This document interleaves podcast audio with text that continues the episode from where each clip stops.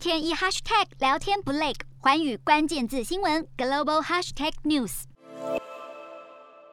新加坡是全球航空枢纽之一，但是也因为受到疫情的影响，各国加强边境管制，导致樟宜机场的客运量骤减。在此情况之下，原定2030年完工的第5航厦扩建计划也受到影响，要暂缓实施。好，樟宜机场第5航厦扩建计划预计每年可以容纳5000万名旅客，但是受到疫情冲击，交通部宣布这项计划将暂缓2年执行，这让当局能够更清楚了解航空业复苏的脚步，以决定计划未来该如何执行。交通部发言人也表示，在持续重建航空枢纽地位之际，也正在检视这些复苏计划，将会适时对外来说明。